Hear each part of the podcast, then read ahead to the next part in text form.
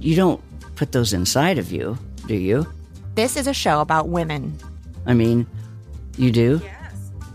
Finally, a show about women that isn't just a thinly veiled aspirational nightmare. It's not hosted, not narrated. We're just dropping into a woman's world. I found out when my dad was gay when I was 10.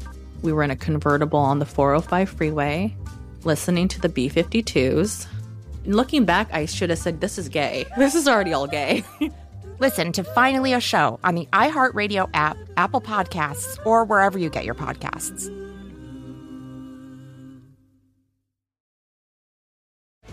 Jon Stewart is back in the host chair at The Daily Show, which means he's also back in our ears on The Daily Show Ears Edition podcast. Join late night legend Jon Stewart and the best news team for today's biggest headlines, exclusive extended interviews, and more. Now, this is a second term we can all get behind. Listen to The Daily Show Ears Edition on the iHeartRadio app, Apple Podcast, or wherever you get your podcasts. Hey, I'm Bruce Bozzi. On the last season of Table for Two, we had some good times with some of the best guests you could possibly ask for. Table for Two is a bit different from other interview shows. We sit down at a great restaurant for a meal, and the stories start flowing. We're back for a second season. We'll be breaking bread with Colin Jost, Michael Mann, Da'Vine Joy Randolph, just to name a few. Listen and subscribe to Table for Two on the iHeartRadio app, Apple Podcasts, or wherever you get your podcasts. Hey guys, ready or not, 2024 is here, and we here at Breaking Points are already thinking of ways we can up our game for this critical election. We rely on our premium subs to expand coverage, upgrade the studio, add staff, give you guys the best independent coverage that is possible. If you like what we're all about, it just means the absolute world to have your support. But enough with that, let's get to the show.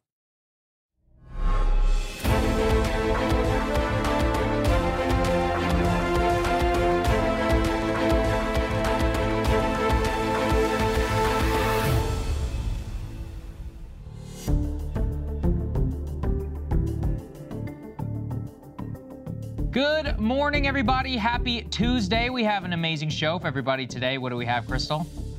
Indeed, we do. Uh, I'm doing the show remotely because my kiddos had first day of school, so I had to be mommy first this morning. Um, but we nevertheless have a wonderful show for you. We have some really interesting stories, I think, about the state of our culture and our nation, starting with numbers on uh, real estate and especially apartment buildings and a potential coming uh, reckoning. So we will get into all of that. Also, some fascinating new numbers from Gallup about the widening polarization and divides between the two parties on a whole variety of issues. Kind of interesting which issues have become the most divided um, over the past number of years. We have a potential new opponent of Joe Biden in the Democratic primary that the media is actually taking seriously. We'll tell you about that. possible huge breakthrough in terms of what is being described as the holy grail of energy. This is something we covered before. They've been able to recreate um, that fusion energy generation. So we'll break that down for you. And it seems that more and more employers, including the federal government led by Joe Biden, are pushing their workers back into the office after, uh, you know, quite a while where workers have been working more remotely and hybrid. So we will talk to you about what all of that means. Um, before we get to any of that, though, Thank you guys so much for what you've been enabling in terms of our interviews. Uh, really enjoyed getting to sort of uh, spar a little bit and press one of the Biden representatives that we had on set yesterday, which is something we honestly have never really been able to do before. Yeah, that's right. We're going to continue to have him back. Uh, I'm excited to spar, I think, with him just a, a little bit more. Uh, we got to get some more into the weeds. We've also got some very interesting guests that I'm excited to debut here with you, Krystal, uh, to the show. We can't reveal yet uh, some of our methods, but I think mm-hmm. people are going to enjoy it. Once again, it is only a testament uh, to some of the shocking people who do agree to come on the show uh, to what has been built here by our audience. So, breakingpoints.com if you are able. We want to take a stake, a step, and actually look at some of the big macro problems that are facing the country. And one of the ones that we hear from you guys all the time is about housing. And so it's not just though that housing market and how it's affected your own personal life. It really also relies on the commercial property sector. And something that Krystal in particular and I have been really looking into is about the debt bomb that could come as a result of work from home and the economic changes that have come since the pandemic. So let's go ahead and put this up there on the screen. We're beginning to see this now materialize in the marketplace as interest rates begin to rise. What you guys can see in front of you is a piece from the Wall Street Journal with two very important parts. One is called, quote, the real estate haven turning perilous with roughly $1 trillion coming due. You can see there that the outstanding multifamily mortgages from the Mortgage Bankers Association has reached well above the normal level of 2010, increased throughout the, two, the late 2010s, but has now come to almost $2 trillion. What you can also see in the costly loans chart there, which is on the right for those who are watching, is that the apartment mortgage rate is dramatically higher than the 10 year Treasury yield, somewhere between the 5 and the 6 percentage. That's just on average. And of course, increased interest rates are continuing to put pressure on that. And so, what they call this is that it's a trillion dollars coming due in loans. Nobody knows if these are actually going to be able to even make them. Many of these, quote, private real estate firms are funded mostly by floating rate debt and small investor cash, now have even bigger competitors in the multifamily market. Some paid high prices based on rosy expectations of steep rent increases for years to come, and now they are making tr- they are having trouble making the math work. They have already shown that there's a huge amount of acquisition happening in the space. And in some cases, Krystal, these loans are not even be able to be acquired by some banks and some purchases out there. So this could have a massive impact on our economy and on our banking sector in particular. Yeah, that's right. So there are a few categories of commercial real estate that are really in trouble right now. One that we've talked about before and which has gotten a lot of attention is office buildings. Understandably, people are working remotely more now. I mean, the vacancy rates are extremely high. And so you have uh, a lot of office buildings with, you know, high vacancy rates, much lower valuations, and with interest rates rising because of the Fed, you know, this not only ups the mortgage rates for uh, you know residential homes where people who are just buying homes is also really hikes interest rates for all sorts of commercial properties. So you have that as a very obvious problem and a lot of that debt coming due what's been described as a debt bomb sort of looming over all of that but the second most troubled class is actually apartment buildings. And this has escaped some notice. But uh, traditionally, this class has been seen as, as very sort of solid, very reliable. Of course, people have to have a place to live, they have to be able to make their rent. And so some of these um, property owners thought that they could just raise rates, raise rents into oblivion and that that would be able to make the math work. But with interest rates going up as rapidly as they have, a lot of them are now in really tough positions. So, um, from that article that we had, you have one Peter Sotoloff, who they describe as a veteran real estate finance executive. He described this as a hydrogen bomb scenario. Um, you also have some indications that even more sort of solid, uh, you know, long-standing um, uh, groups in this space that are having trouble. They say some veteran real estate investors that weathered past storms look vulnerable. Veritas Investments, one of San Francisco's largest landlords and partners, defaulted on debt backing 95 rental buildings during the past year. It stands to lose more than one third of its San Francisco portfolio as a result. So obviously, you know, if you've got landlords that are struggling and that are trying to uh, pass the buck onto their tenants, mm-hmm. trying to hike rates, h- hike rents. That's going to be a huge issue. If you have landlords going into default, if you have cascading impacts on the banking sector, this all has potentially massive ramifications. Yeah, and uh, as I referenced earlier, let's put this up there from Bloomberg, another great chart that we can actually go ahead and show people, which is that many of the property loans that are outstanding right now are so unappealing that the banks, will, quote, want to dump them.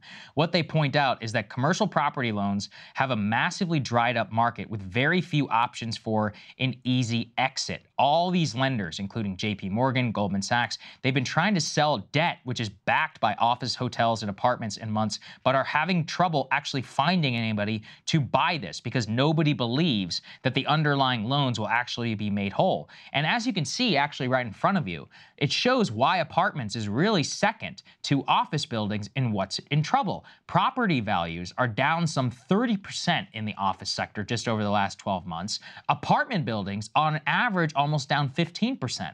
Hotels, industrial, uh, seem to be hanging on. Malls, we did an entire segment about that, and even self storage have taken a hit to some degree. So you have two problems there. Not only are you having the interest rates continue to go up on mortgage and on loans and some of these adjustable rate things, but you're also seeing an overall decline in the value. So these guys can't even sell it without being made whole. So this is a real nightmare scenario because the banks can't buy get anyone to buy the debt, and then once these people do default, if they do want to sell the underlying asset, they'll have to sell far below maybe even what's outstanding on the actual loan. So the big problem is that a lot of this also is concentrated in previously prosperous areas. As you referenced San Francisco, I was reading that the tri state area in particular, which has suffered population loss uh, during the pandemic, has also been suffering. And of course, you know, they have had the biggest problem in terms of work from home and how much of their economy, even here, Washington, D.C., many northeastern cities, relied on office culture. I think it relates to a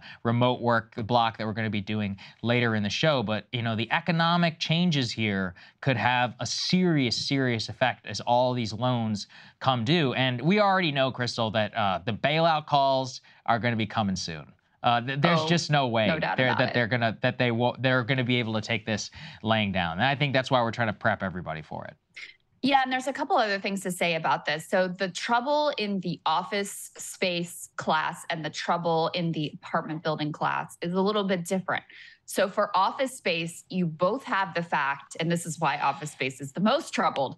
You have the fact that interest rates have spiked and you have these super high vacancy rates, especially in um, cities like San Francisco, cities like LA, cities like New York.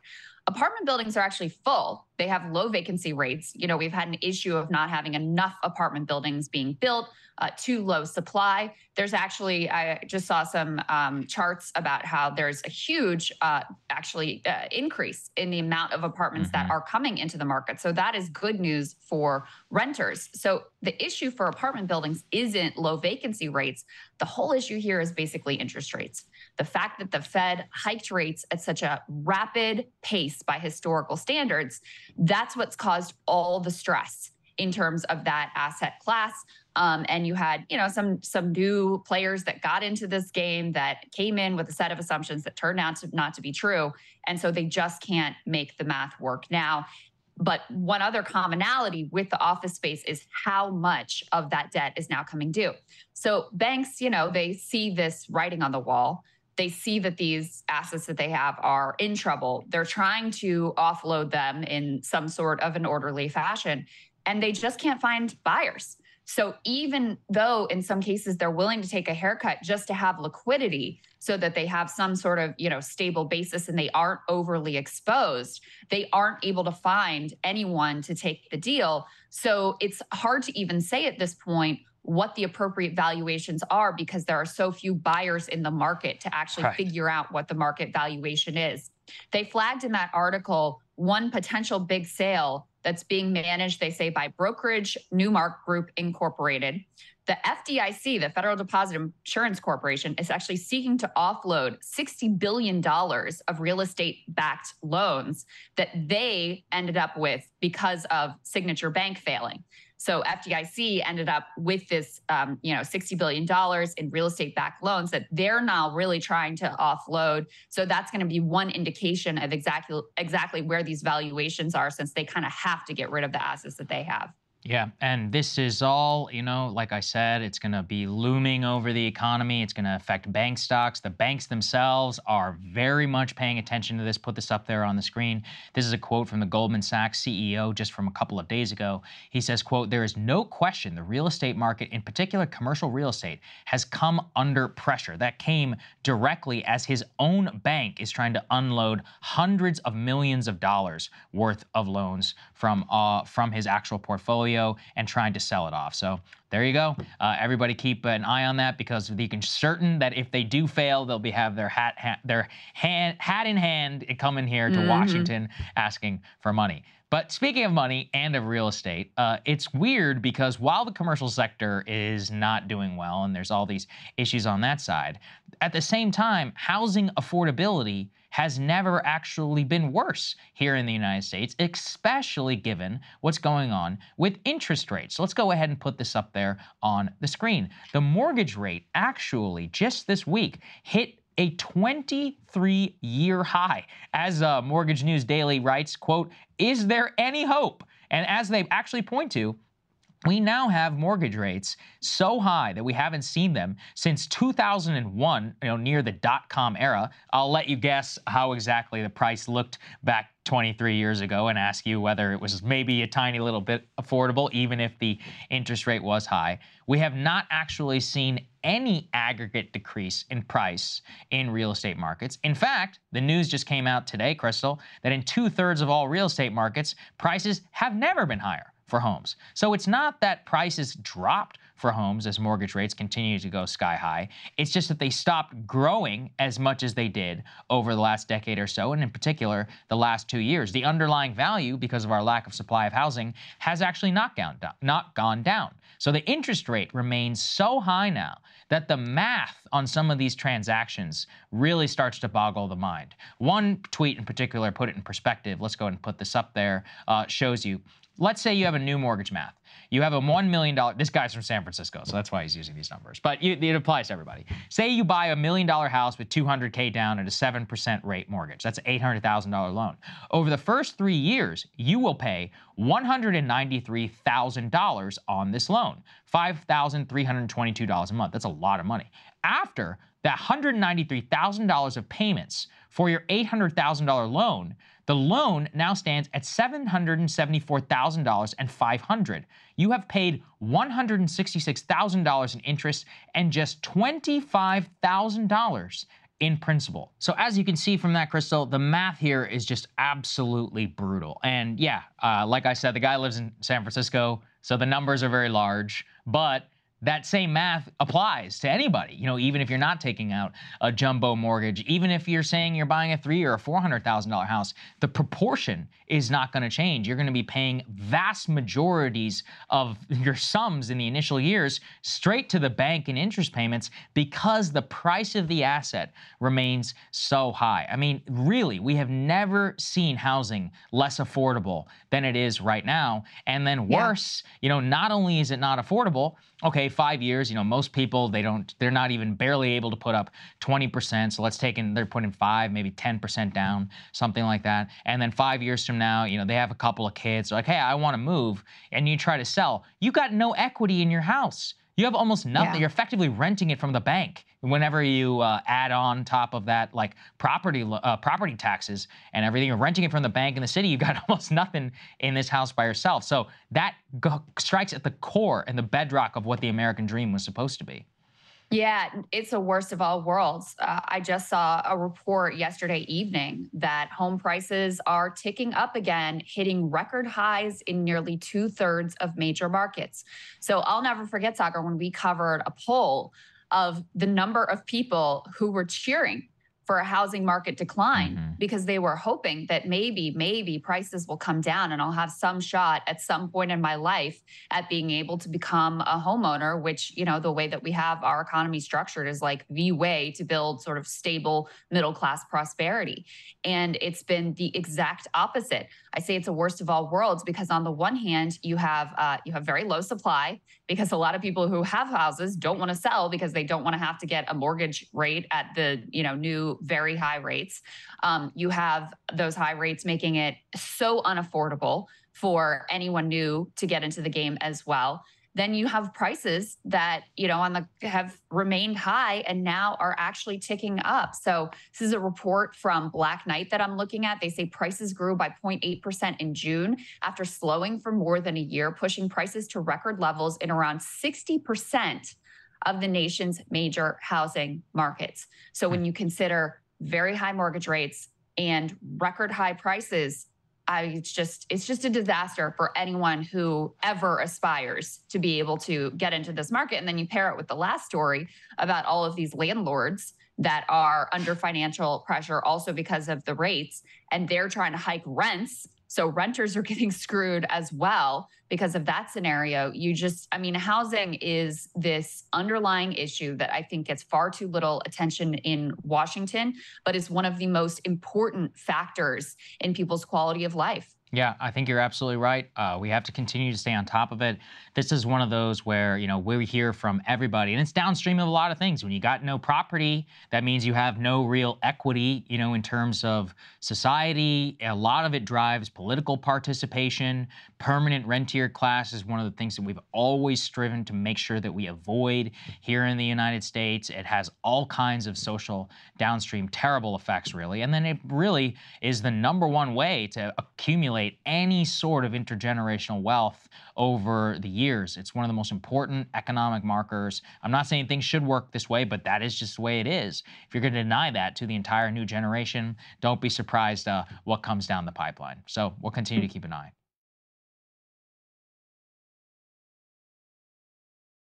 We've got some really fascinating new numbers from Gallup about just how the two major political parties, how the base of those parties feels about a whole variety of issues.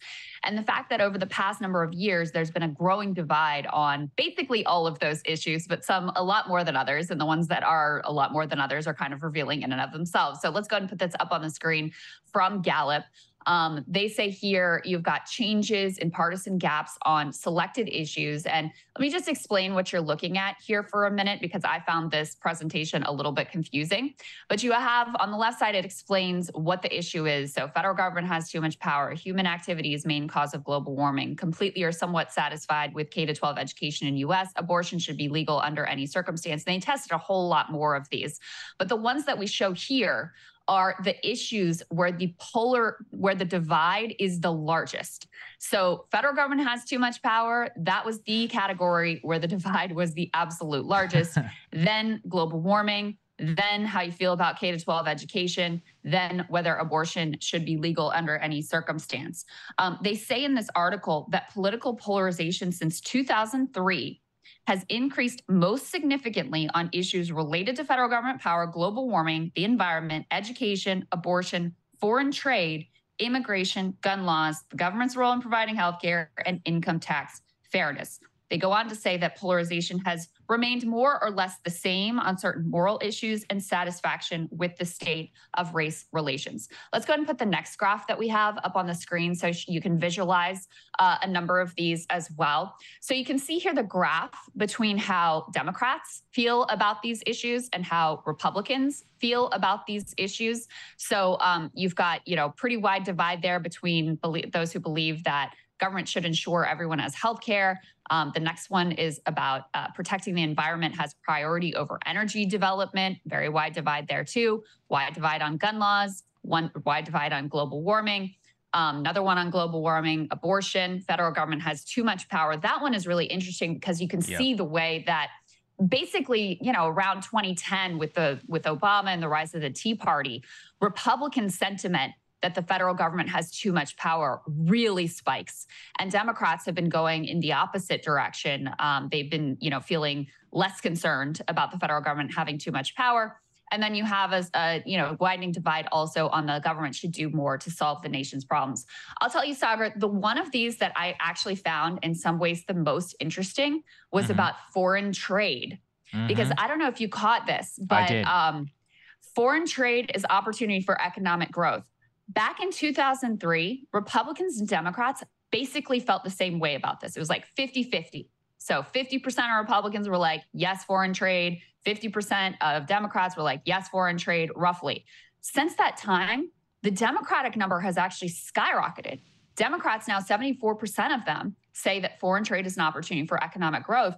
Republicans have more or less remained flat. It has ticked down a little bit, but they're now at 49% that say that foreign trade is an opportunity for economic growth.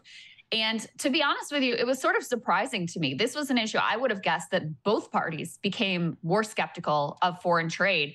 Um, the Republicans became a little bit more skeptical of foreign trade, but the really, you know, notable numbers here are how the Democratic numbers have just absolutely skyrocketed. And I can only attribute it, and a lot of these polarization numbers are, I just attribute to the way that Trump shapes so much of our politics. Yep. The way that partisan affiliation you know trumps any sort of like independent thinking in a lot of regards like wherever the team is that's where i'm going to go and democrats increasingly define their team as just being the opposite of wherever trump is and so if you look at a lot of these numbers that's kind of the dynamic that you see unfolding in my opinion yeah, it's actually very unfortunate because you can actually see the split on foreign trade happen almost exactly around 2013. But there's also a, a big educational polarization element to this. I could tell you, I mean, you That's and I, true. you know, we both came through econ programs um, in college. Any basic econ program in college, they're going to hammer something into your brain. They're like, trade is good, foreign trade is great. It's about net economic benefit. It's about this.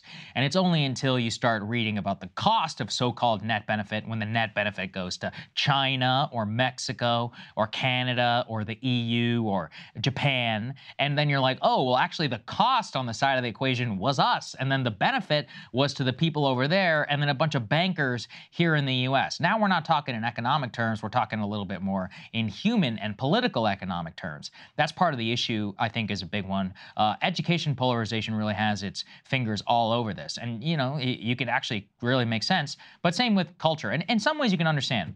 If you're a Democrat in 03, we just invaded Iraq. Of course, the government has too much power. But then Obama takes over. You know, you start then, you know, a slight dip ish, you know, I guess during the Trump years, you mostly agree with a lot of stuff that Biden is doing. You really weren't all that concerned about lockdowns or any of this stuff. These are things that you're mostly, you know, aligned with ish. So it's a lot of it comes down to like the topics of the day. I wasn't surprised by that number. The trade number actually was, you know, probably the most troubling one to me. In terms of where the biggest difference in Republicans have, you can also see really uh, what happened with Trump. The fact that the immigration number dramatically declined, almost 30%. And also the quote, great deal or quite a lot of confidence in police. That's not uh, actually all that surprising. I was actually uh, a little bit more heartened around where some of the things where people, it seems people have become much more personally libertarian. And uh, I don't think that's necessarily a bad thing. So, for example, like if you look at things like uh, not only the gay marriage number, but if you really look at uh, things like divorce being morally acceptable, or you know people having children out of wedlock, all of that. No one's saying like these are necessarily good things, like that, but the moral equation, the moral police, like the original kind of Christian cancel culture that was so prevalent in our politics from the 1970s, really up until the 2010s, that is a basically dead consensus, which for somebody like me, who grew up in the evangelical heart of Texas, uh, I can't help but say it's a good thing. But it, you know, of course, that's going to dramatically change things in the way that all of our culture looks like and how pers- people personally feel about certain things. I think that's very interesting. it was fascinating to me the places where things diverged. Those places tended to be issues that have been put at the center of our debate in recent years. You know, immigration, huge Mhm. divergence. How you feel about the police, huge divergence. Uh, climate action, huge divergence. The nature and role of the federal government, right, which is really very, uh, very sort of uh, meta conversation, huge divergence. But yeah, it was also fascinating to me the places where the trend moved in the same direction. So even on something like favor death penalty in cases of murder, for both parties, the trend was actually downward. There were fewer people who favored the death penalty in both parties. Now, there's still a wide split. 73% of Republicans still do favor the death penalty. It's 37% of Democrats, but it moved in the same direction. Marijuana should be legal. That was a big one. Trend Yeah. moved definitely in the same direction. Democrats are at 83%. Republicans are now at a majority, 55% think that marijuana should be legal, which makes it, you realize how insane it is that it's not legal yet, even with a Democrat in the White House, but I digress. But the trend moved in the same direction. Same sex marriages should be legally valid, same direction.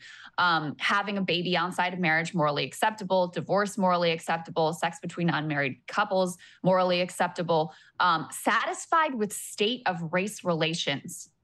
The, the, the satisfaction with the state of race relations in both parties actually declined. Yep. So in uh, 2003, Democrats were, looks like at about you know 45% somewhere around there. Republicans were actually maybe like 55% and then today republicans have declined down 40% democrats have declined all the way down to 23% in terms of their state of race relation satisfaction. But again both parties moving in the same direction. And here's another one that's interesting.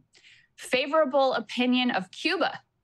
Democrats all the way up now at 49% republicans also trending in the same direction at 35% so it is fascinating that while on the you know core issues that have been the the subject of a lot of cable news debate and a lot of you know political struggle over these past number of years, you see these increasing divides. But uh, let me give you one more where the trend is in the same direction. Government should ensure that everyone has health care. Um, Democrats now all the way up at 85% that say, yes, the government should guarantee everyone has health care. Republicans have also jumped up since 2013. They're now at 30%. So over the past decade, that has also moved in the same direction. So it's fascinating to dig into these numbers. The one, like I said, that the immigration, that there was a huge divide, didn't surprise me. Police, gun laws, whatever, that didn't surprise me. The one that I was surprised by the numbers on foreign trade. Yeah. Because I thought even on the Democratic side, post Obama, given the energy behind Bernie in 2016 and again on 20 in 2020, and his skepticism of these bad free trade deals, including NAFTA, including TPP, I would have thought the Democratic numbers would be more mixed, but nope, not at all. well, yeah, I think that's unfortunate. I mean, I think it also does come back to partisan breaks in terms of like base of the party as it becomes more college educated that's going to reflect. But that doesn't necessarily mean also the people who like do still vote Democrat who are working class. So there's still going to be some separation, I think, within that. But yeah, I mean, it certainly does inform uh, a lot of what's going on today. So I thought we broke it down. Yeah, absolutely. All right, let's move on to this uh, this next piece, which I think is very interesting. So um, there's this congressman, Dean Phillips. He's considered sort of a centrist Democrat uh, in Minnesota. And he has for a while now been uh, saying, you know, Biden is too old, basically. And I think Democrats should uh, look at their options in terms of the next presidential nominating contest. He's now making those calls a little more assertively and not ruling out the possibility of he himself jumping into the race. So let's take a listen to a bit of what Congressman Dean Phillips, Democrat of Minnesota, had to say. Democrats are telling me that they want not a coronation, but they want a competition. The New York Times poll from this week shows 55% of Democratic voters want some alternatives to the current people in the primary. 83% of those under 30, Democrats under 30, want alternatives, and about 76% of independents. To, so I just want to make my decide? case. When are you going to decide? I think, well, let me get to my point. Okay. So if we don't heed. I've given you some room. yes, you have. If we don't heed that call, shame on us. And the consequences, I believe, are going to be disastrous. So, my call is to those who are well positioned, well prepared, of good character and competency, they know who they are, to jump in because Democrats and the country need competition. It makes everything better. That's my call to them right now. So, if they don't, you will. I'm not saying I will. I Look, I think I'm well positioned to be president of the United States. You do? I do not believe I'm well positioned to run for it right now. People who are mm-hmm. should jump in because we need to meet the moment. The moment is now. That is what the country is asking. Like, would she, in your mind, be the heir apparent if, for some reason, the President of the United States were not to seek the nomination in 2024? I'm glad you asked the question, and my answer is really simple competition. As many people as humanly possible with the talent, the time, the energy, the ethics to enter a primary should do it. We have 12 Republicans as options for Republican primary voters. Right now, we only have three in the Democratic side. I believe in competition. We're the Democratic Party. Mm-hmm. Democracy means the freedom to make choices, and we don't have many of them. Mm. I mean, it's a it's a real classic centrist pitch because there's no content to it. You know, it's just like Right. choices. I like choices, which listen, I agree. We should have democracy in the Democratic Party. Um, Democratic voters should have the ability to evaluate the choices they already have by uh, virtue of a debate that the president has said he's absolutely not going to do, and the DNC has failed to even, you know, make any moves towards setting up. But uh, you know, there's no critique outside of just like, hey, we should have choices, and maybe this guy is too old. I also think it's funny, Saagar, that no one knows who Dean Phillips is. No Nope. one has ever heard of Dean Phillips before in their life. He's like the most forgettable, unimpressive character you could possibly. I mean, this is not a no offense to him, but this is like the most plain vanilla random congressman you can possibly imagine. And yet, this guy gets taken seriously by the media, and the two candidates that are actually in the race already don't. Uh, explain that to me.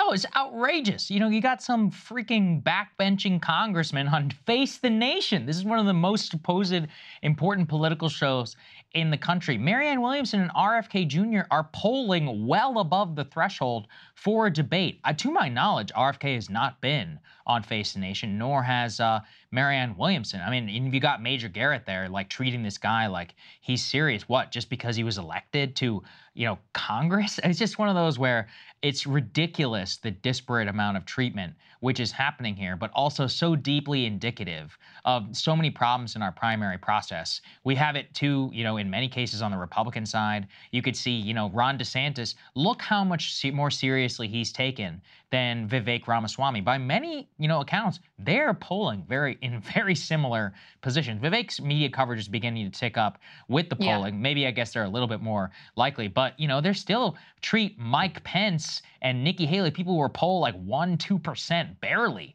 you know, as serious candidates. And then when you really put it up against people like Kennedy and Williamson, you're just like, this is insane because Ramaswamy is polling around the same levels as RFK or Marianne. Same with many of the elected Republicans, you know, in terms of uh, who are, in many cases, polling even below them. And yet Yeah. they're getting media treatment and not them. So it, it, it's just totally crazy. And this guy, he hasn't even announced. Kennedy and Williamson are actually running. Like, what are they doing? Yeah, well, and I love too how his call for choice doesn't include any sort of um, reflection on the candidates that are in the race or acknowledgement that they really even exist. So there's that as well. But I mean, this has sparked some speculation. You see these pieces still pop up in the press of like, oh, donors are still evaluating their options, and maybe Biden is still going to pull out of the race, which I think is really fan fiction. And I, I mean, do you think there's any chance this guy actually runs? I find it very, very unlikely that he would actually jump into the race. I feel like he just wants to sort of make a little bit of name for himself and a little bit of waves Yeah. in the press right now. Yeah, it's possible. I, I don't think most people are going to care, you know, really either way. Uh, but I mean, here's I guess here's the only pro case for doing this by getting people like him to say it in mainstream media and saying we should have a debate, we should have some competition. Maybe they'll wake up to the fact that there already is competition, and it could actually lead to something. But I'm not going to hold my Yeah. breath. It's such a stupid, you know, it's such a stupid view into how these people actually view democracy. I think that's a good point, though. I think that's a good point. It puts it on the table. I mean, it's silly that it has to come from a backbench congressmember Yeah. that nobody's heard of, but that is the way Washington works. When they say there's no serious candidate in the race, it's partly because you have, um, you know, people who have not been held elected office in Washington D.C. who are the ones in the race. So they find it more difficult to dismiss someone who is a member of Congress who, you know, even though he doesn't have any like ideological content to his critique, is at least standing up for the idea that there should be some democracy and that there should be some choice, uh, a notion that overwhelmingly is held within the Democratic base. I mean, we're about to go over some of the numbers with young people and Joe Biden, the way they feel about this. I mean, they just by huge numbers want a different candidate, are backing other candidates actively, want to see debates. But this is really the reality within a lot of the Democratic base. So, you know, potentially if you have more people who make some waves like this, maybe a dam will break and maybe there'll be more pressure put on Democrats or at least a light shined on their hypocrisy of running around talking about how much they care about democracy and at the same time doing everything they can to block the actual democratic will of the people. Yeah. Well, why don't we go ahead and get into the uh, younger voters? Yeah, so um, this actually jumped out at me in the last New York Times Siena poll of the Democratic side of the race. I was digging into the crosstabs, and the numbers for Joe Biden among young people, 18 to 29 is the, the demographic category, are just really rough. Let's go ahead and put some of these numbers up on the screen. Um, here's his approval rating by age group. So both in this one, both 18 to 29 and 30 to 44 uh, in the 30s. So 18 to 29 is at 36% approval, 30 to 44 is at 34%. And then the numbers get better as they get older, although none of them crack 50%. Let's go and put the next one up on the screen as well. Um, this could give you some clue as to why 18 to 29 year olds are not falling in love with Joe Biden here. 64% say that the economy is poor. They rate economic conditions today as poor. 27% say only fair. And then you have, you know, a very small single digit numbers saying it is good or excellent. Let's go ahead and put the next piece up on the screen just so we can lay all of this out. Now, this was what initially caught my eye they asked, okay, if the election for Democratic nominee were today, and this was among Democrats who are 18 to 29 years old, who would you vote for? Joe Biden gets about a third of the vote of young people. RFK gets 13%, Marianne gets 27%, and don't know is 26%. So if you put RFK and Marianne together, they are polling way higher than Joe Biden among 18 to 29 year olds. And then you still have a quarter of the electorate that says, I don't know. So for Joe Biden, the president, to be getting one third of young people behind him. Now you can see why he's making some moves on student debt relief. Let's put the next one up on the screen. Regardless of who you prefer in the Democratic primary, do you think the Democratic Party should renominate Joe Biden? Again, this is among 18 to 29 year olds. 17% say nominate Joe Biden and 80% say nominate a different candidate. So listen, I know people say, oh, young people, they don't show up to vote, et cetera, et cetera. It's actually not true. In recent elections, uh, the that demographic, 18 to 29, has been showing up in much higher numbers than they historically have. They were really key in the midterm elections in forestalling a red wave. Um, they've been energized in general in the Trump era. They were uh, absolutely essential part of the Joe Biden victory back in 2020. And um, they have a scathing, scathing review thus far of the Biden administration and are actively evaluating other options to include, you know, other candidates in the Democratic primary race and also potentially Cornel West in the general election. Yeah, that, when you add in Cornel West to this, you really see the young voter problem that they have and why they freak out about it. And also, I would remind, you know, because the election was so close, if you just give margins just a little bit, uh, both on young people, old people, black people, Hispanic, wherever, by taking others for granted, you're putting yourself in a very vulnerable position. And also, Biden doesn't even make an effort to speak to people. The president today uh, yeah. uh, is in Arizona, uh, and I saw that he was going to sit for an interview. I said, oh, that's great. Maybe he'll get a question about about Hunter Biden. It's with the freaking Weather Channel. That is the that's who he's decided to sit with in Arizona. Listen, I'm not, you know, I don't want to denigrate my colleagues at the Weather Channel. I'm sure they have some great questions to ask him about the heat wave, and that that's awesome. But you know, the fact that that's the only one that he's going to be doing or has done now, actually in weeks, uh, as an actual interview, we all know what's going on here. He makes no effort to either reach out to people, to reassure people. That's why only 17% of the young people even want him to come. Uh, you know, in terms of uh, the people who are speaking to their interests, you've got Kennedy, you've got Williamson, you've got West, people who are actually making an effort. I mean, I see it you know, all the time in terms of people who are younger and not as engaged in the political process and they have no faith. I don't think it's a surprise that his approval rating is really only high ish amongst people who are over 60 and very much more traditional in their political beliefs. So it's a problem really of his own making, and uh, they can continue to ignore it for as long as they want, but eventually that bill is going to come due. I don't know when. I keep saying it. It could take 10, it could probably take two decades or something like that for it to truly materialize. But, you know, don't let anybody say that nobody wasn't talking about it from the beginning. I mean, listen, think about how much they denigrate Marianne. Remember what Karine Jean Pierre said about her yes. from the podium? Just so snide and sneering, dismissive, filled with contempt as she tried to like artfully deliver her pre planned joke and still stumbled over it. And Marianne is almost tied with Joe Biden among this demographic.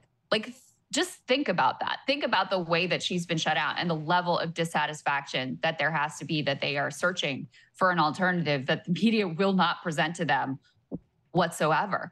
I think that's remarkable. And, you know, I dug into some of the like, okay, well, what's the issue set for young voters? And does it look a lot different than the issue set for older voters? And it really doesn't. I mean, it's the economy. It really ties in with what we were talking about earlier with like the housing numbers you know, this is this is a generation of people, really now two generations of people who are looking at the landscape. They're like, I'm never going to be able to own a house. I have no idea how I'm going to afford to have a family. I'm crushed under this student debt load. I am worried about the climate, and I don't see you taking the action that I think that you should. And so they are justifiably very dissatisfied with what the Biden administration has been able to do for them in terms of just their material reality, being able to imagine themselves in a stable, um, you know, prosperous, like solid middle class life. It's feels those chances feel vanishingly small. And it wasn't always this way. I always think it's important to point out at the beginning of the Biden administration, young people were his strongest constituency.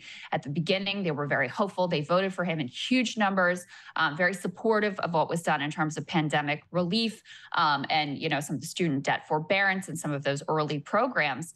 But now, as all of that has been stripped away, and you're left with, you know, inflation, you're left with this um, housing market, which is crushing to people. It's no surprise that it's not that they're voting Republican; they're just, you know, disgusted with this Democrat. They want a different Democrat, or they're open to a third party. Yep, and uh, look, we'll we'll uh, see how it works out for Joe Biden come uh, 2024. Personally, just don't think it's going to work out all that well. Okay, let's go to the next part here about fusion. Uh, we talked about the LK99 superconductor, and we've got some more news on fusion, which is kind of the holy grail of nuke of power of recreating the core of the sun, which I think is pretty cool whenever you say it out loud. Let's put put this up there on the screen. U.S. scientists have now actually repeated and replicated the fusion power breakthrough, which excited the world just last year. As a catch-up, it is achieved achieved, quote, net energy gain in a fusion reaction for the second time, fueling optimism that progress is being made towards the dream of limitless zero carbon power. Physicists have sought since the 1950s to harness the fusion reaction that powers the sun. Until just December of 2022, no group had ever been able to do it in terms of energy from the reaction that it consumes, which is known as ignition. So, researchers at the federal Lawrence Livermore National Laboratory in California, who actually achieved this ignition last year, repeated it on July 30th, producing higher energy output than actual input. Now, there's still quite a long way to go. And just if anybody's interested in the mechanics, uh, quote, achieved by heating two hydrogen isotopes, usually deuterium and tritium, to such extreme temperatures that the atomic nuclei fuse, releasing helium and vast amounts of energy in the form of neutrons. Really fun to have this actually happen uh, right after the movie Oppenheimer. And mm-hmm. what they talk about is that it is, quote, one of the most impressive scientific feats already of the 21st century. And if they can not only continue to replicate the experiment on a consistent basis, but then try to make it cost effective, scalable, and of course safe everywhere, it could unlock, of course, literally quite uh, like limitless energy and allay a lot of the concerns that we have and change superconductors uh, if we if that that technology all works out. So it's a really exciting time, uh, I think, and it's always important. Look, Everyone hears about crazy breakthroughs. I even said this on the superconductor. You got to wait for replication. We're still waiting on that, by the way. Um, but when you do have at least one, you know, verified instance of this happening again, you could say, hey, maybe in a decade it'll get to prototype stage. And I know that that's very yeah. frustrating uh, for people to kind of take in that timeline. But you know, it's like energy wasn't built, Rome wasn't built in a day. Like oil took what decades really to catch on, really from its discovery. So these things move at a slower timeline than we might want. But that doesn't mean that 30, 40 years from now we won't be living in a very different reality.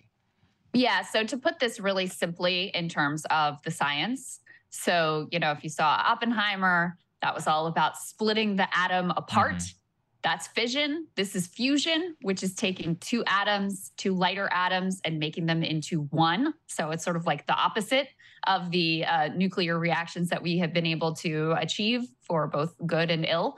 Um, so, in terms of what this would mean, based on uh, we, we covered the original uh, ability the original test case where they were able to achieve this sort of increase in energy which is like the, the gold standard for proving this out as a concept of something that could potentially work for energy generation in the future. They say these reactions emit no carbon produce no long lived radioactive waste. That's obviously an issue with um, nuclear power. And a small cup of the hydrogen fuel could theoretically power a house for hundreds of years. Also, in a hopeful sign, uh, this replication of the initial experiment, they were actually able to generate somewhat more energy than they were the first time around, which moves it one step closer to, you know, being out of the lab and into so, some sort of a, a practical application. Um, because that energy loss, in terms of, you know, if you're able to actually produce this on a commercial capacity, it's still a very, very, very difficult challenge to solve. But the fact they were able to increase the amount of energy that they obtained here um, is an encouraging sign. So, yeah. want to temper expectations, like you were saying, Saagar, it's still a long time before they'd be able to figure out how to make this use for you know commercial applications or household applications, et cetera. We are a long way from that. But the fact that this wasn't a one-off, that they were able to recreate it is really exciting and very encouraging. Yeah, the jump from the theoretical to the engineering side is kind of interesting. So right now, one of the ways that they achieve it is through lasers, and one of the only reasons they can do it once a day is because the laser needs to cool down. The problem is that to actually make this scalable and commercially viable, you can't just use the laser uh, once a day. You have to use it, quote, several times a second. And so getting from a point where you can use it once a day to several times a second sounds like a little bit of an engineering challenge uh, in order to try and make this commercially viable. Who knows uh, if we'll ever be even be able to get there? But uh, it certainly does sound cool. And what the researchers are pointing to is like once you've got viability and you think you start to move things into the realms of like material science, engineering, and all that. It's not that it still can't fail. It's just that things. Uh, it's like another step forward in trying to make this technology actually move forward. That's why I think it's particularly exciting. Uh, we see a lot of the same issues in nuclear power. One of the bigger problems is around cost, and it's largely because we don't have the uh, capacity to scale. Um, largely because of commercial factors in terms of design and things don't have economies of scale developed because there wasn't enough investment and a lot of it was allowed to like rot on the vine over the last 50 years. So scale and the ability to implement on a cheap or relatively cheap and consistent basis is the most important thing. Maybe we'll see it. I don't know. I don't know if we'll see it in our lifetime but i hope so. Yeah. Yeah. Well just to give people a sense of the the time frame that we could be talking about this fusion reaction has been posited as theoretically possible since literally the 50s. They've been working on this, and it wasn't until December of last year that they were finally even able to demonstrate in a lab under ideal right. conditions the reaction that they have theorized for, you know, 70 years. So, um, you know, will it take another 70 years to get out of the laboratory and out into the wider world? Impossible to say, but just to give you a sense of the time frame that it took even to get to this initial step and then their ability to recreate it. All right, guys. Uh, one more cultural phenomenon that we wanted to take a look at because this is coming down from the White House. There seems to be a uh, major push really happening right now to get workers out of their homes and back into the office. Of course, this is largely applies to white collar workers, blue collar and service workers. Never had this luxury, but nevertheless, let's put this first part up on the screen. President Biden uh, is pushing to end remote work era for federal government employees. He's calling for his cabinet, according to Axios, to aggressively execute plans for federal employees to work more in their offices this fall after years of working remotely. Um, this is the Biden, Biden administration's most overt push yet to get them back to their offices, a dynamic that many businesses have struggled with as Americans are in, rather enjoying their remote or hybrid work situations. But there's been political pressure on the White House to, to curb remote work that's come primarily from Republicans in Congress who blame remote work for delays and backlogs. Um, on the other hand, Democrats and advocacy groups and unions largely blame lack of funding for the backlogs and cite telework as a key tool in recruiting staff. I think there is something to that because we've seen workers willing to take lower salaries if they get that flexibility in pay. Um, you also had the DC mayor, Muriel Bowser, who's very concerned about her city, which we can attest to the fact is a lot emptier than it was pre pandemic. Yeah. She's really been pushing also to try to get the White House to force workers back in to try to revive the DC economy.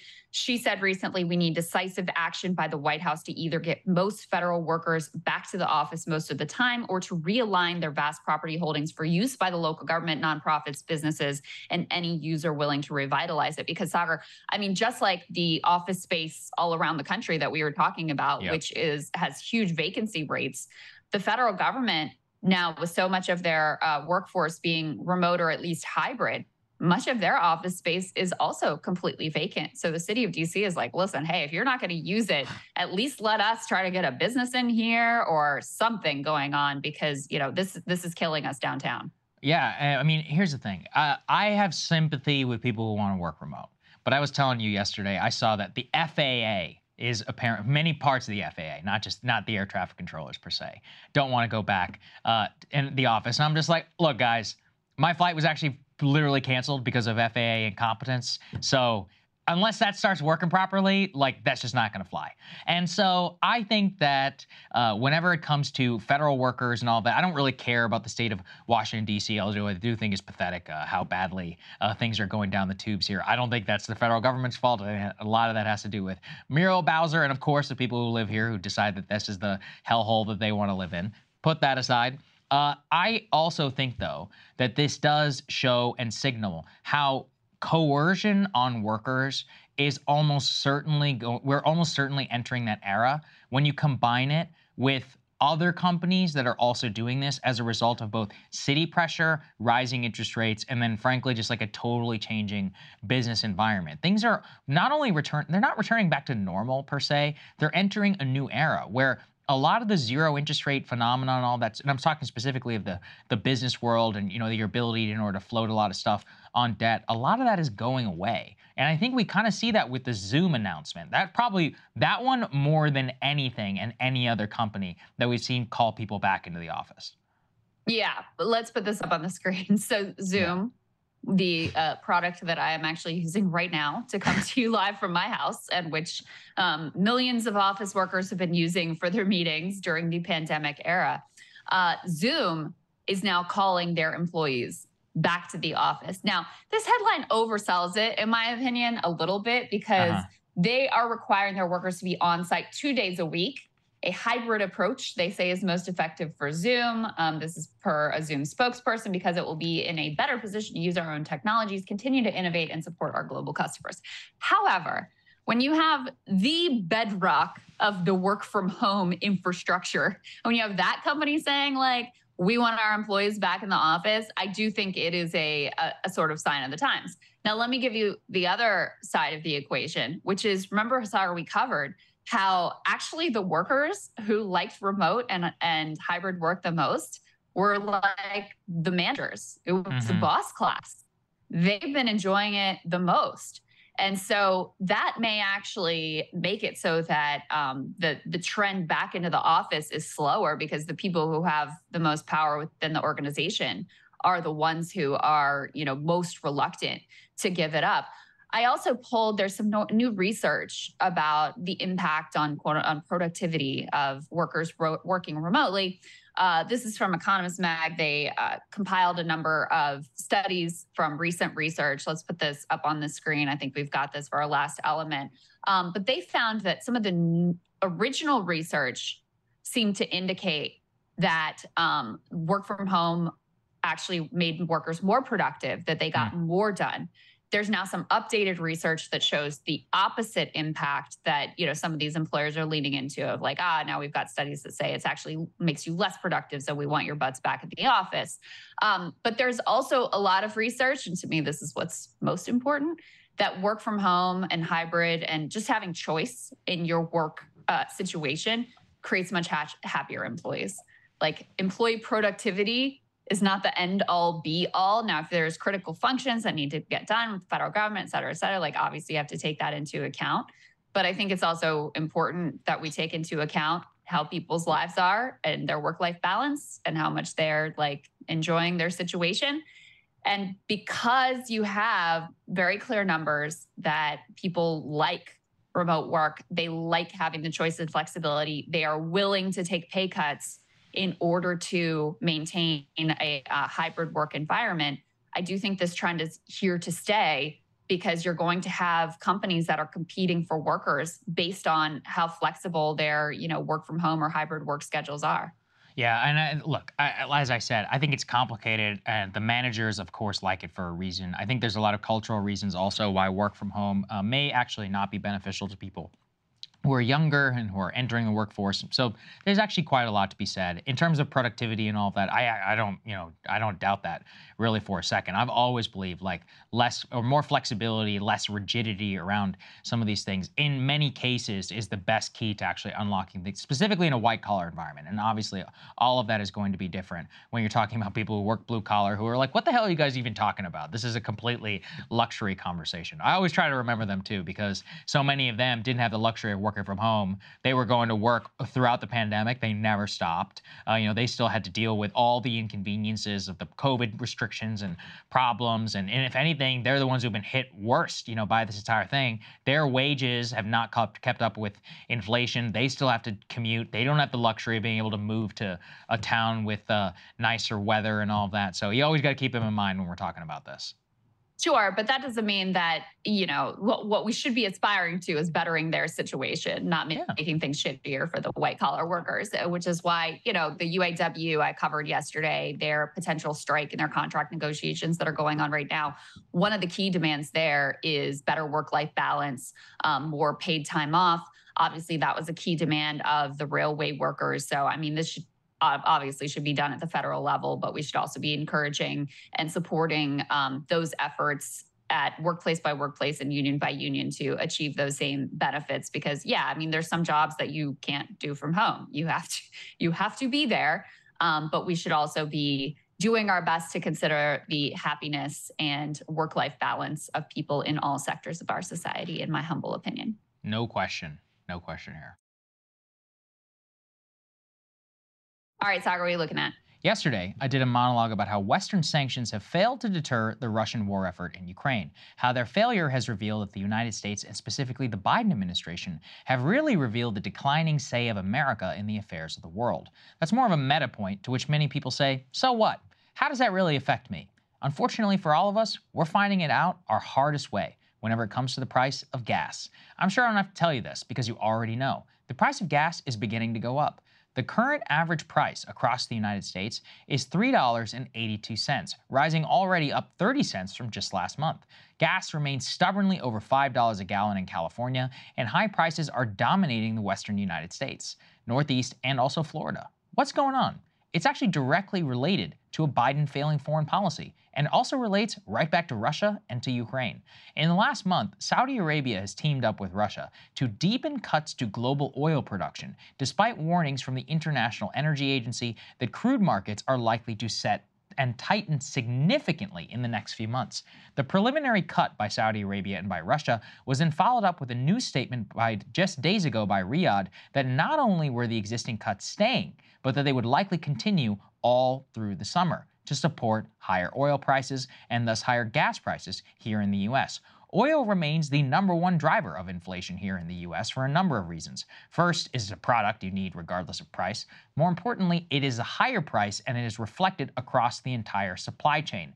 Anything from materials to food that needs to be transported is going to be impacted by the price of oil, and specifically diesel. In just the last three months, wholesale diesel costs have jumped 46%, jet fuel's up 40, gas has rose 19. This is going to massively impact Fed policy. If high gas prices remain throughout the next year or so, it will continue to encourage the Federal Reserve, pushing interest rates even higher, aimed at getting Americans to consume less. The sledgehammer to the economy could easily put us back even more of a recession when we're already in. It could even trigger a large collapse. The worst part is that we have literally no barrier to save the US economy, should we even get to that point. At the very same time that Russia and Saudi Arabia are voluntarily cutting oil, we are sitting bone dry with very little reserve. The US Strategic Petroleum Reserve currently is at its lowest level since November of 1985. Why? Well, for several reasons. One is that Biden actually began tapping the Strategic Petroleum Reserve all throughout 2022. I actually largely supported that action, even though I think it came far too late to actually have a meaningful effect on price.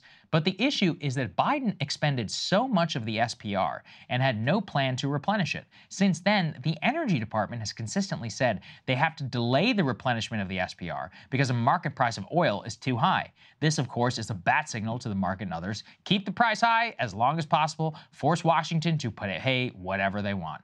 It is also a major point of foreign leverage that international oil producers have over the U.S. Just last week, the administration announced it is again delaying the SPR replenishment, leaving reserves extraordinarily low. As we head into a season of likely even higher prices, this is bad because if we head back up to five or six dollars a gallon, there's not very much left in the tank, literally, to release and lower the overall price. Overall, it shows that our foreign policy is leaving us incredibly vulnerable here, both economically and politically, at the hands of the Saudis and of the Russians. Already, international analysts are predicting that MBS and Putin are going to use the price of oil to try and hurt Biden's political chances before the election. That is almost certainly true, and honestly, it is his own fault. There was a moment two years ago when the price of gas was trending up, when some truly innovative policy action could have triggered more refining of oil, more domestic production. If you combine that with better foreign policy and coercion of Saudi Arabia, we would not be in this mess right now. Instead, Putin and MBS have now read their man. They know that Biden is not actually going to do anything to cut off Saudi Arabia or punish them. Just this year, we continue to ship them billions of dollars of weapons. They know that they can be openly disrespected, and all that will really happen is a strongly worded statement from, from Biden. Putin, meanwhile, is openly showing that the so called Western boycott of Russian oil that he is confident enough that buyers, he can even cut production and increase the price on his Asian buyers with no repercussions at all. All of this could lead to a terrible scenario, really not that far away. Sky high oil price, declining economic prospects, no way out. The entire reason the Strategic Petroleum Reserve exists is because the US went through the horror of the oil embargo in the 1970s. The irony is we somehow are still dependent on, in many cases, the same nations for gas, with almost no innovation in our oil infrastructure since then. The failure of imagination and the short term thinking here of the Biden administration has left us incredibly vulnerable. Krystal, uh, I'm curious what you make of all of this, specifically, you know, the SPR getting drawn down. And if you want to hear my reaction to Saagar's monologue, become a premium subscriber today at breakingpoints.com. Krystal, what are you taking a look at? Huge election today in the state of Ohio that could be potentially bellwether for 2024. Let's go ahead and put this up on the screen. The backstory here is also really interesting. This is from Bolts Magazine. They say, an attempt to fool voters, Ohio GOP sets up vote to weaken direct democracy. Let me explain what's at stake. They say voters will decide today whether to adopt a proposal that would increase the threshold to change Ohio's constitution from 50 to 60 percent. That would make it harder for residents to get constitutional amendments on the ballot in the first place as well. So, the idea here, in terms of what's being voted on today, is you can vote yes. And instead of being able to change the Ohio Constitution by 50 plus one, that threshold would go up to 60 plus one. But the backstory here is part of what makes this sort of democracy ballot initiative so interesting because in the fall, there is a ballot initiative that voters are going to have a, a choice to vote on uh, that is would add a reproductive rights constitutional amendment into the Ohio Constitution.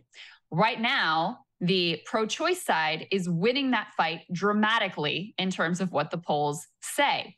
So, Republicans, realizing they are unlikely to win at the ballot box in the fall on this abortion access constitutional amendment, they want to change the rules of the game so that they've got a better shot at being able to block that abortion rights constitutional amendment from coming.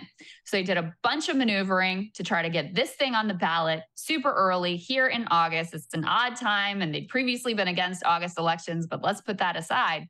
And so they are trying to make it so that it'll be a lot harder to get that abortion rights amendment through. Thus far, though, it doesn't look like the plan is working out too well for them. Let's put this up on the screen. So, first, you can see this is the support per a USA Today poll for the abortion rights amendment. 58% of residents in Ohio, which at this point is quite a red state, are in favor of adding that amendment to guarantee access to reproductive services, whereas 32% are opposed. But on this ballot measure that is uh, being voted on today, let's put this up on the screen, you also have a very lopsided result. Only 26% of Ohio voters support changing the threshold to 60%. Over 57% who say, no, we want to keep the direct democracy that we have as it is. According to Bolts Magazine, this is part of a broader push among uh, Republican parties across the country who realize at this point that when they have these pro choice versus pro life ballot amendments, that voters are overwhelmingly backing the more liberal pro choice position. And so there's been a number of states where they've tried to change the rules of direct democracy to give their side a better chance. Bolts Magazine name checks um, Arkansas Republicans. They recently passed a law that makes it harder to qualify for ballot measures. Utah did the same. Arizona Republicans tried to do the same last fall. Republican legislators in Florida, Idaho, Missouri, North Dakota, and Oklahoma have made similar attempts. And now Ohio is trying to play the same game. So that's what's actually on the ballot right now. Um, thus far, it looks like turnout for this kind of random August special election is absolutely through the roof. Put this up on the screen uh, analysts looking at how many ballots have been cast early thus far say that they are at gubernatorial level hmm. of um, voting in this issue one referendum election, which is pretty wild. As of last Wednesday, more than 533,000 people had voted by mail or in person since early voting started. That's nearly double the final early voting figures for Ohio's two previous midterm primary elections, which included races for governor and for Congress. Um, so, again, take that in. As of last Wednesday, they already had doubled the turnout for the two previous midterm primary elections. So there's obviously huge interest in this. There's been a lot of money that has flooded into the state on uh, both sides of this issue and you know a lot of billionaire money coming in on the side of vote yes, which would you know undermine the the direct democracy of Ohio citizens. And the last thing that I'll, I'll say here, and then I want to get Saagar's reaction is. Uh, 538 recently tracked how all of these special elections are going across the country, and it's actually quite interesting. Put this up on the screen. There has in 2023 been a very lopsided result in favor of Democrats in these special elections. So even in districts that are overwhelmingly red, Democrats are narrowing the narrowing the gap. Um, but in districts that are purple, they are winning. In districts that they are that are blue, they're winning by blowout margins. This analysis by 538 found that in 38 special elections held so far this year, Democrats have outperformed the partisan lean of the areas where the races were held by an average of 10 percentage points. They say romping in parts of the country that typically support the party while cutting down on GOP margins in red cities and counties, too. So, Democrats so far in the 38 special elections that have been held this year, outperforming by double digits. And I think, Saagar, it shows you know, the impact of Dobbs and the overturning of Roe versus Wade has completely upended our politics. And it was not a flash in the pan. This continues to be a really determinative issue in terms of how voters are casting their ballots. Oh, absolutely. I mean, look, it's. Uh, and if you want to hear my reaction to Krystal's monologue, become a premium subscriber today at breakingpoints.com. All right, guys, thank you so much for watching, bearing with us, and uh, we'll have a full show for everybody on Thursday. We're excited for it. We'll see you then.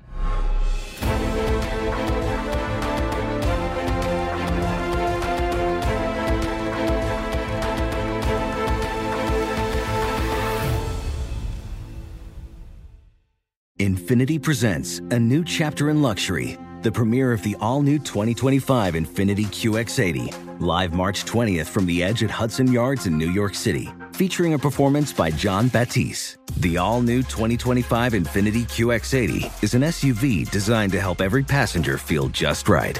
Be the first to see it March 20th at 7 p.m. Eastern, only on iHeartRadio's YouTube channel. Save the date at new-QX80.com. Don't miss it. 2025 QX80 coming this summer. You don't put those inside of you, do you? This is a show about women. I mean, you do? Yes. Finally, a show about women that isn't just a thinly veiled aspirational nightmare. It's not hosted, not narrated. We're just dropping into a woman's world. I found out when my dad was gay when I was 10.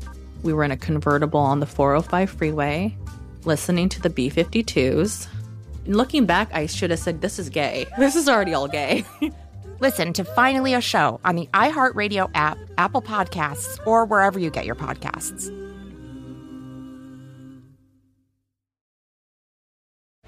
Jon Stewart is back in the host chair at The Daily Show, which means he's also back in our ears on The Daily Show Ears Edition podcast. Join late night legend Jon Stewart and the best news team for today's biggest headlines, exclusive extended interviews, and more. Now, this is a second term we can all get behind. Listen to The Daily Show Ears Edition on the iHeartRadio app, Apple Podcast, or wherever you get your podcasts.